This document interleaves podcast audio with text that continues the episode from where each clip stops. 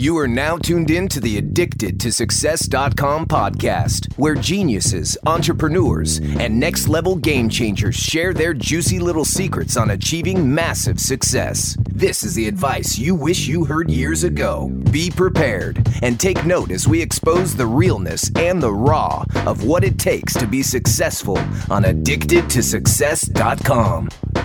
Ladies and gentlemen, welcome to the Addicted to Success podcast. I am here today with the incredible Adam Braun, who we've had here before on the podcast. He is the founder of Pencils of Promise and the best-selling author of Promise of a Pencil. And, you know, last time we connected, Adam, it ended up turning into us raising money for a school which we built out in Laos with Pencils of Promise. And you're just up to so many amazing things in the world. And I'm really excited for you to share what you're up to next. So welcome to the Addicted to Success podcast. Always a pleasure. Always a pleasure for sure. Thank you, brother. Yeah. So what are you up to, mate? You've got this new Mission U. What's happening, man? What's going down? Yeah. So, you know, I think by the time that we release this, everything will be fully revealed. And so anyone can go to the Mission U, just letter U. So missionu.com website and actually learn, you know, the kind of full story and really what we've been building now for a couple of years. But, you know, the backstory for this is, as you are so familiar with, Joel, I've spent most of the last decade of my life focused on education for children in rural poverty across the developing world. And, you know, as I spent, you know, the last 10 years or so focused on that goal, that ambition, that service, one thing really troubled me. And it was that people kept on asking me how come I wasn't working on the problems here at home in the States. And I didn't have a great answer, but I also wasn't as kind of personally motivated by it because I had a pretty good educational experience myself. But I met my wife about 5 or 6 years ago, and you know, she was somebody who grew up without, you know, real financial means, and really bought into this belief that we sell so many young people on, which is that college is the path out of that situation, and that it's really the great equalizer in our society, and that, you know, if you go to college, you're of course going to get a better job and a better life ahead, and that's just not the case anymore. And so, you know, she went to college for about 2.5 years.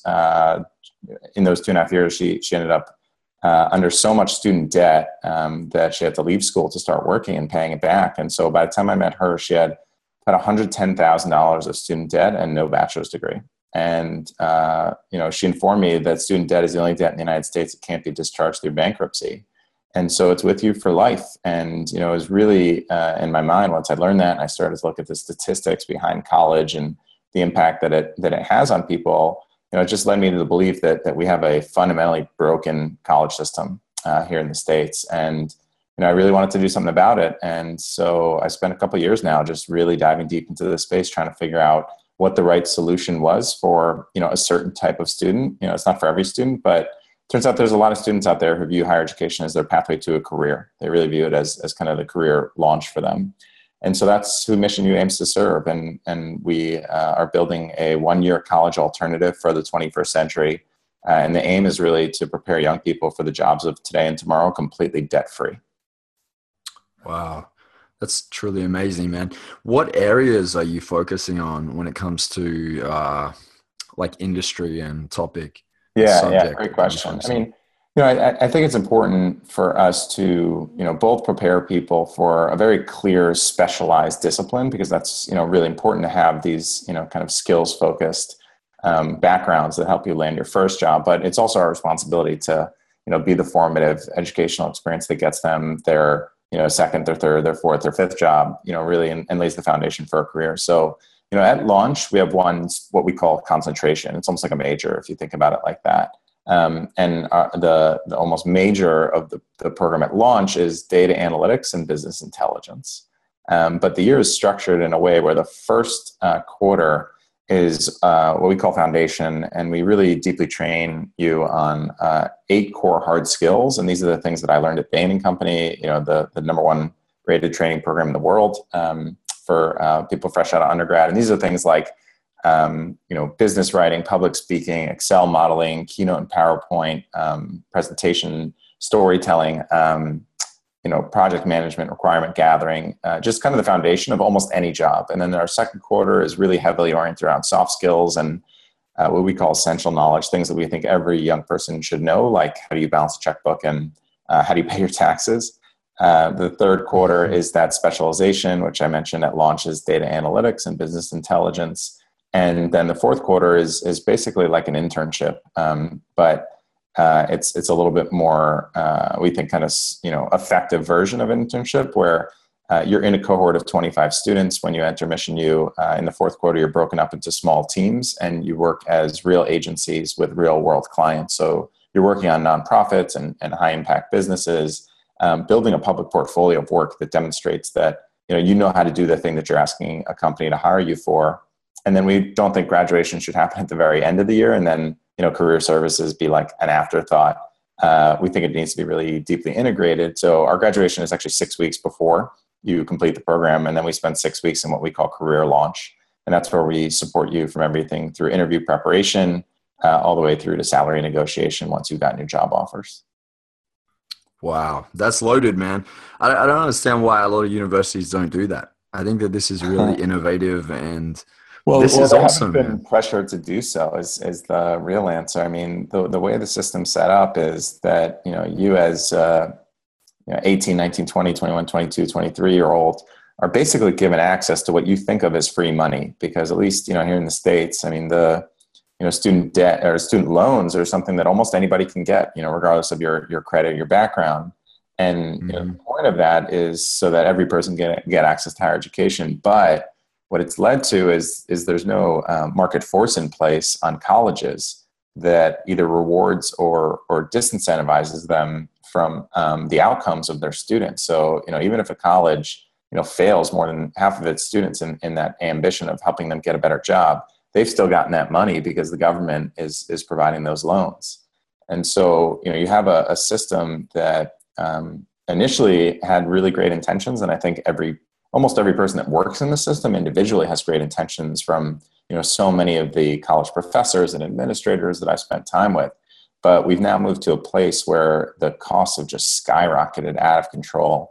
And the actual curriculum itself is kind of still rooted in this idea that, the liberal arts is the best form of education. And while it's great, it's so expensive that for certain students, I think, they're going to realize that they need a more skills-based and career-oriented education. And with Mission U, we really hope to bring that to the table and really challenge the industry to meet those needs of the learners. Yeah, I love this, man. It's disrupting the industry and really, really challenging them. Yeah, I think the thing is as well that, like, a lot of people that I coach, right, that I get in my, my masterminds, and I do my one-on-ones with, they're currently in college debt. And they have this mindset where they feel trapped because they're trapped financially, and they feel like they've just done all these years in college. Now they've got years to have to pay this back. And I think that education should be this feeling of freedom. Yeah. You should feel like you're feeling even more free by educating yourself, not feeling even more trapped. Absolutely. So, I couldn't agree with you more. I mean, the dream, the kind of promise of education is that it increases opportunities rather than takes them away. But when I look at what happened to my wife, and then you actually do the research and you see it's happening to millions and millions of young people, really certainly here in this country, but around the globe, you realize that that's not the case, that it's actually hurting a lot more people than it's helping, in my opinion. And that might be controversial. It might not be something that every single person agrees with. But I feel like, having seen what my wife went through and now traveled around the country, initially because of, my book was used by a lot of colleges as the common read. And so I'd go and I'd speak at these colleges, and I'd, ask the students, or every time I get in a car, whether it's like an Uber or a Lyft, I ask the person their story. I've always been fascinated by human story. And, what I consistently hear is that, someone took out loans to try and better themselves. And now, they can't buy the house of their dreams. They can't take entrepreneurial risk because their student debt is over their shoulders, and it's so crushing, and they don't ever foresee a way of getting out of it. And the one thing that was supposed to really be the great equalizer in our society is now creating an even greater divide between really the haves and have-nots. And, at Mission U, I mean, if you get into our program, there's no tuition at all. We commit to investing in you for a full year. And at the end of that year, if and only if you end up with a job that pays you $50,000 or more, then you commit to 15% of your income back to our program for 3 years. And that's the way that we can support future students. But it's the only way that I've really seen where we can completely align our success with the success of our students, and put a system in place where we're ultimately held accountable to the outcomes that we're able to co-create with the students that get into the program that we're able to invest in. Yeah, this is genius, man. This is absolutely genius. I love that when you were sharing just then, you said that you had noticed that there was a problem, right? And then you went around and you were asking your everyday person that was, you know, in this situation, what their experience was, and you love the human story. You also did the same thing with Pencils of Promise, right? You talked to the little children that were, you know, living in poverty to find out what they wanted. And that really stemmed the inspiration. And then, you know, you took the action on Pencils of Promise. So for anyone listening right now, I think you could really take a leaf out of Adam's book. Literally, you could take it out of his book, Pencils of Promise, but Promise of a Pencil, but also just really look at like how he's performed as an entrepreneur. It's about being a great observer.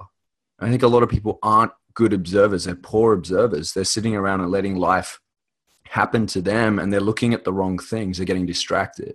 But if you sit back and really look at what's going on, I think, what do you think, Adam? Do you think an entrepreneur is someone that really looks for a problem and solves that problem? Yeah, I think it's part of the core DNA of any entrepreneur is that you love solving really, really difficult challenges that others either aren't willing to take on or don't believe can be solved. And usually it's kind of a combination of the two. I think the other thing is, you know, there's certain entrepreneurs who, you know, they kind of look for, you know, a market opportunity, right? Like they do the diligence and the research, and they say like, where's there an opportunity for me to build a great business and earn some capital? And then there's another type of entrepreneur that looks for a real pain point in their life or, you know, their personal experience or, you know, the lives of those around them. And then once they experience that pain point or they identify it, they can't get it out of their head, and they kind of want to, you know, right that wrong or correct that fissure that they've identified in someone else's life or their own that is deeply personal for them. And the more they start to think about it, the more they realize, you know, I'm not the only one with this problem, or my family member, or, you know, my best friend, they're not the only one who's gone through this. It turns out there's many, many others. And that's when they kind of find their way into this market opportunity. And from, you know, what I've seen in a lot of friends who have built incredible companies and organizations, you know, the latter approach usually yields the type of, I think, kind of grit and resilience and determination that you need to ultimately, you know, build a successful company or organization. It can't just be, you know, like an intellectual pursuit of, I found this kind of space in the market where I can make some money or make an impact. I find it has to be deeply, you know, personal. It's like, it's got to keep you up at night that this thing exists in the world. And, you know, you have to be driven, I think, by this sense of purpose that it's almost like you're calling to make a dent in that space. And that's certainly how I feel about Mission U. And it's how, you know, a lot of the people that I've seen create incredible impact both on the nonprofit and the for-profit side, be driven. Yeah. It can't just be logical. It has to be like emotionally driven as well. It has to have some depth to it. And there's this saying, like, find a why that makes you cry. Right? That's the thing. I never heard that, but I like that a lot. Yeah. It's powerful stuff. And you know what I love about this too, Adam, and I see you doing it. You're doing it right now. There are a lot of like social entrepreneurs, conscious entrepreneurship coming out now, whatever you want to call it, right? And it's becoming a thing where people are talking a lot about purpose. They're like, what's my purpose? People are actually really searching now. Instead of going, oh, we'll just wait for it to come to me. They're out there actively experimenting, trying things, volunteering, doing the research, connecting with groups and seeing where the problems are and going out and moving the needle, right? What I love as well is that when that happens, it also raises the bar. It raises the standard of what it means to be an entrepreneur that really truly wants to impact the world. And I just think it's amazing to see, because it's compounding and it's becoming like now people are really, really moving the needle. Yeah. Because the standards are being set. So I just love what you've done with Mission U. I really believe it's going to shake things up. And anybody that's interested, even if you're listening to this right now and you have a friend that you know that's going into this, that they're ready for, you know, the next level in their education, refer them to this podcast, refer them to Mission U, even if they go to the Instagram or the website or wherever it is, and check it out and see if it's for you, see if it's for your friends or your family. Yeah, I mean, one thing that I learned, you know, with Pencils of Promise was you need to give kind of power to the people and enable them to kind of identify your next opportunity. And, you know, to your point, I mean, you know, some people are going to learn about this and say, shoot, you know, I wish I could have done that. But they can pay it forward by, you know, if they have a sibling that this is a good fit for, or, you know, someone that they know that's currently in college and totally disenchanted. And one thing that we wanted to do was, you know, create a way to, you know, essentially make every single person be a part of, you know, our kind of admissions counselor opportunity. So, you know, if anybody wants to, I mean, they can go to the MissionU.com website. And one thing that you'll see at the very top is there's an opportunity to refer somebody. And if you refer a student that we end up taking onto the program, we'll not only give you $500 just as a thank you, but we'll also give them a $500 scholarship, almost a credit towards that income share piece on the back end, so that, you know, they have kind of a leg up thanks to your referral. Yeah, that's amazing. That's an amazing model. And so, guys, so that's Mission and then U, as in like university, Mission, and then the just the letter U. All one word, MISSIONU.com. Love it. Love it. Adam, what do you believe is your superpower? Like, what's that thing that a lot of people say, oh, you know, you're great at this, or that you know for sure about yourself that really helps you to stand apart as an entrepreneur? That's a great question. You know, I think if I had to point to one thing, it's probably there's an ability for me to convince myself that there's something that others just don't believe is possible, and I can convince myself that others will join me in that effort. You know, I don't ever think about the notion of like, oh, by myself, I'm going to go create this thing in the world. What I'm able to convince myself is that, you know, something, if I start and I'm able to kind of shine a light, you know, down a dark tunnel, that others will walk that path with me. And I think a lot of people don't think about it in that context. They think about how can I break through, you know, some wall by myself. And for me, it's kind of that combination of if I'm able to shine a light into a dark space and kind of give confidence to others that it's okay to walk in that direction, and that, you know, there's kind of a better path ahead, but it happens to be in this space that's daunting. And I'm able to confidently, you know, kind of shine a light on it that I can bring others along for that journey, and that collectively, you know, we can do something that others never really thought could be possible. I mean, the ambition to build a college alternative, I mean, you're really talking about, you know, basically building a college from scratch, but doing it, you know, without the rules of traditional college in place. And that's a crazy huge undertaking, but, you know, I believe it can be done. Not only do I believe it can be done, I think it has to be done for the well-being of you know, the future of our society and generations ahead. And what I've found now in the last, you know, probably 2 years of working on this, is that there's a lot of people who really deeply believe in this and are going to join what we're creating. Wow. Yeah. You know, thanks for sharing that. That's powerful.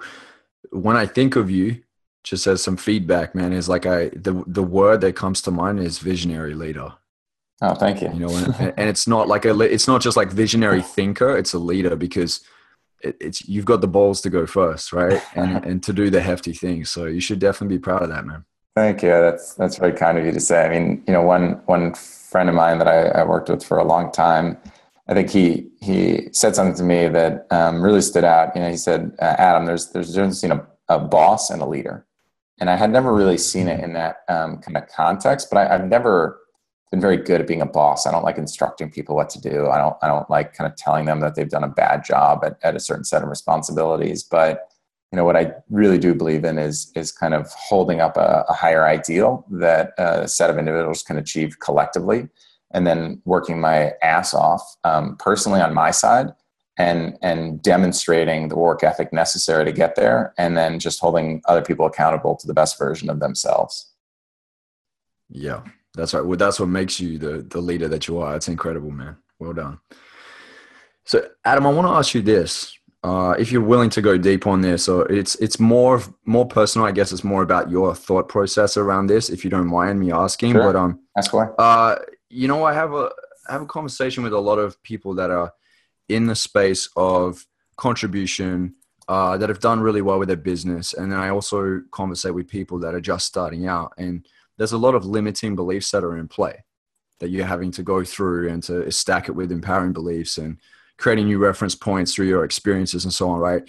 And so one of the things that I get asked quite often by people that are just starting out with limiting beliefs is, they ask like, well, I want to impact the world. I want to be able to do this and that, but like, I don't have the money. Right. Or they're like, I need to look after myself first. And some of these things are like totally common sense. It's like, yes, you need to look after yourself first before you can serve, you can volunteer your time and so on.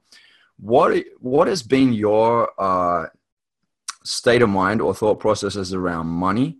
Because you're building these pretty epic, very epic businesses that are based around contribution, but at the same time, like you're not listed as a guy that's making hundreds of millions of dollars, even though your company is having just as much reach or even more impact than some of these big companies that are. So, what's your thoughts around money?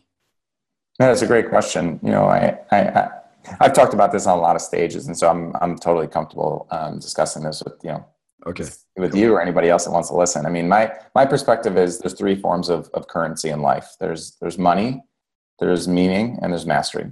Those are the three forms of currency. You know, money is going to pad your bank account. It's going to enable you to make, you know, certain life decisions that can bring you tremendous joy and, most importantly, freedom. Over time, the intrinsic rewards are diminishing, the more, you know, kind of money that you spend on stuff, but it can, you know, give you freedom that you certainly cannot achieve, unless you have a certain baseline of cash in your life. But that's one. You know, second is meaning, like the ability to be a part of broader whole, to leave a meaningful legacy and positively impact the lives of others. And then mastery is essentially the acquisition of new knowledge, skills, and keeping a learning curve steep, which is tremendously fulfilling. And my view is that at different stages in your life, you really need to essentially weight which of those three is most important to you, and then optimize for that balance, right? That kind of harmony. And so I always encourage people, you know, the first decade of your career, don't just optimize for money alone. I think it's more important to optimize for mastery. You know, learn as much as you can, put yourself in positions where your growth curve is tremendously steep, because what it will enable you to do in the next leg of your life and career is really generate more money for yourself personally, and also be able to have a bigger impact. And then later stage in life, what I consistently hear from people that have at least reached a baseline of kind of comfort from the money side, as long as they're not kind of, you know, living in a position where they have to stress about money all the time, which is the reality for a lot of people though, is that mastery is kind of all that matters for those that are above that baseline, because, you know, they're thinking about how can I, you know, build a great family, how can I leave a legacy, et cetera. So, you know, that's always been my kind of guiding principle on money. And, you know, fortunately, I graduated from college with no debt. My parents both came from, you know, pretty real poverty, worked themselves out of that, and said to my siblings and I, you know, you have grown up going to a great public education system. You have so much more than we ever had. And we anticipate that you will, you know, provide more for your children than we provided for you. That said, you're going to have 4 years of undergraduate college education paid for, and then you'll be on your own. You'll never see more money from us. You have no trust funds, et cetera. So you're going to get access to a great education. And then after that, everything is on you. And so, you know, when I graduated from college, one, I didn't have debt, but, you know, I had been building small businesses basically since I was like 14. But some of those, the main one that I ran was a basketball camp that became the largest camp in my county. And that generated like enough cash for me to, you know, go travel and backpack and all the stuff that I did that eventually led to Pencils of Promise.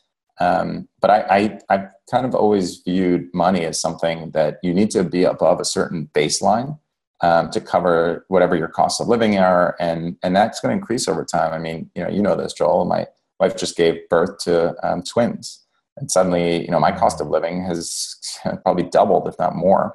And, you know, I've said this to a lot of people. I mean, I think, you know, when you have family, especially young family, money needs to be a bigger priority because you need to take care of your loved ones. And so, you know, I've always tried to, you know, be responsible about the way I spend. I don't spend on possessions. I spend on experiences. You know, all the science demonstrates that that's actually what leads to fulfillment and intrinsic value and joy.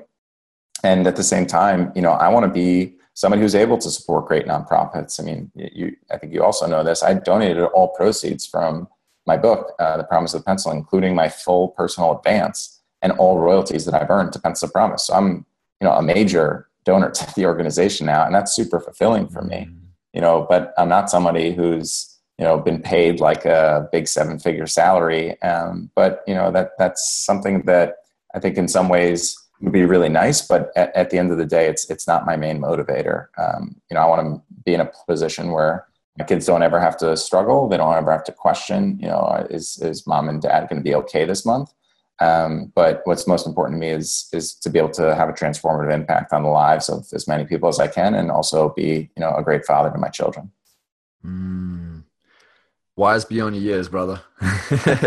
That's really awesome. Because with entrepreneurs, I feel like there's this kind of journey you have to go through to understand that it's not about so much about the image and having the flashy things and so on.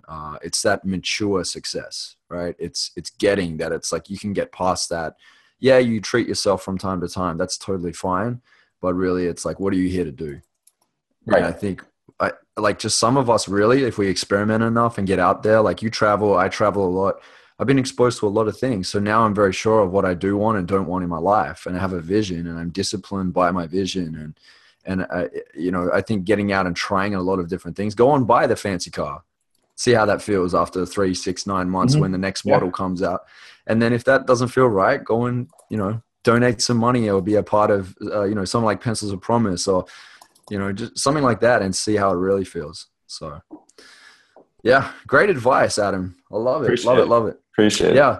So Adam, how can they find out more about everything that you got going on right now? You've shared the website address, missionu.com. They can get Promise of a Pencil book from Amazon. What else can they do to be involved with any of your projects? The main things are, I guess if I rifle through them all, missionu.com is kind of the main focus right now. Again, anybody can go on and apply. If you refer us a great student, you can each basically get $500 from us. And is that anywhere in America? Are you open in other countries or America? It's just the States right now. We have completely open applications though. So anybody can apply from anywhere. We probably won't be getting you a visa, but I would encourage anybody that's interested to apply, because at least we'll have your information. And then, we do have global ambitions. And so should we expand to, your country, then at least we'll know to be able to reach out. So that's kind of the main focus right now. Obviously, Pencils of Promise is pencilsofpromise.org. And then, one thing I'll also share is a lot of people have reached out asking me how they can build a nonprofit or grow a nonprofit. I realized I had all this institutional knowledge starting with $25. Now an organization that's raised more than $40 million, 400 schools around the world. And I wanted to share it with people. So I ended up building a course that anybody can go on and take. It's called the nonprofitplaybook.com. So all just one word, the nonprofitplaybook.com. If you want to build an organization or you already are working with one and want to help scale it. And then, I write and, post the different talks that I'm giving at adambraun.com. And then on social media for Instagram and Snapchat, my handle's it's Adam Braun, ITS Adam Braun, and Twitter is just Adam Braun. Awesome stuff, guys. Make sure you check it out. And Adam, we always end this interview with one last question. First of all, thanks a million for joining us today and sharing all your knowledge and for filling us in on Mission U. Well done. For sure. Appreciate Thank you. It, man. Yep. And we always end the interview with this last question. And the question is, if you were to deliver your last 30-second speech to the world, what would that last 30 seconds sound like? Oh, that's a tough one. My last 30-second speech to the world. Love your family. Be good to your friends. Use your life as an instrument of positivity and light into the world, and ensure that when you depart this world, you've done your part to make it better than the way in which you inherited it.